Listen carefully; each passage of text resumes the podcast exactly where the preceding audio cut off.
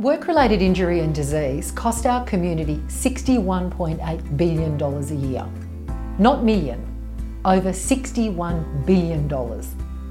In other words, poor work health and safety costs $5,000 per worker each year and equates to 4.1% of Australia's gross domestic product.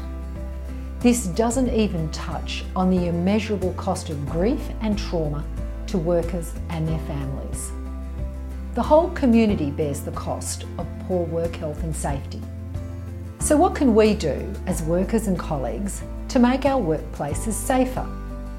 This October, commit to improving health and safety in your workplace.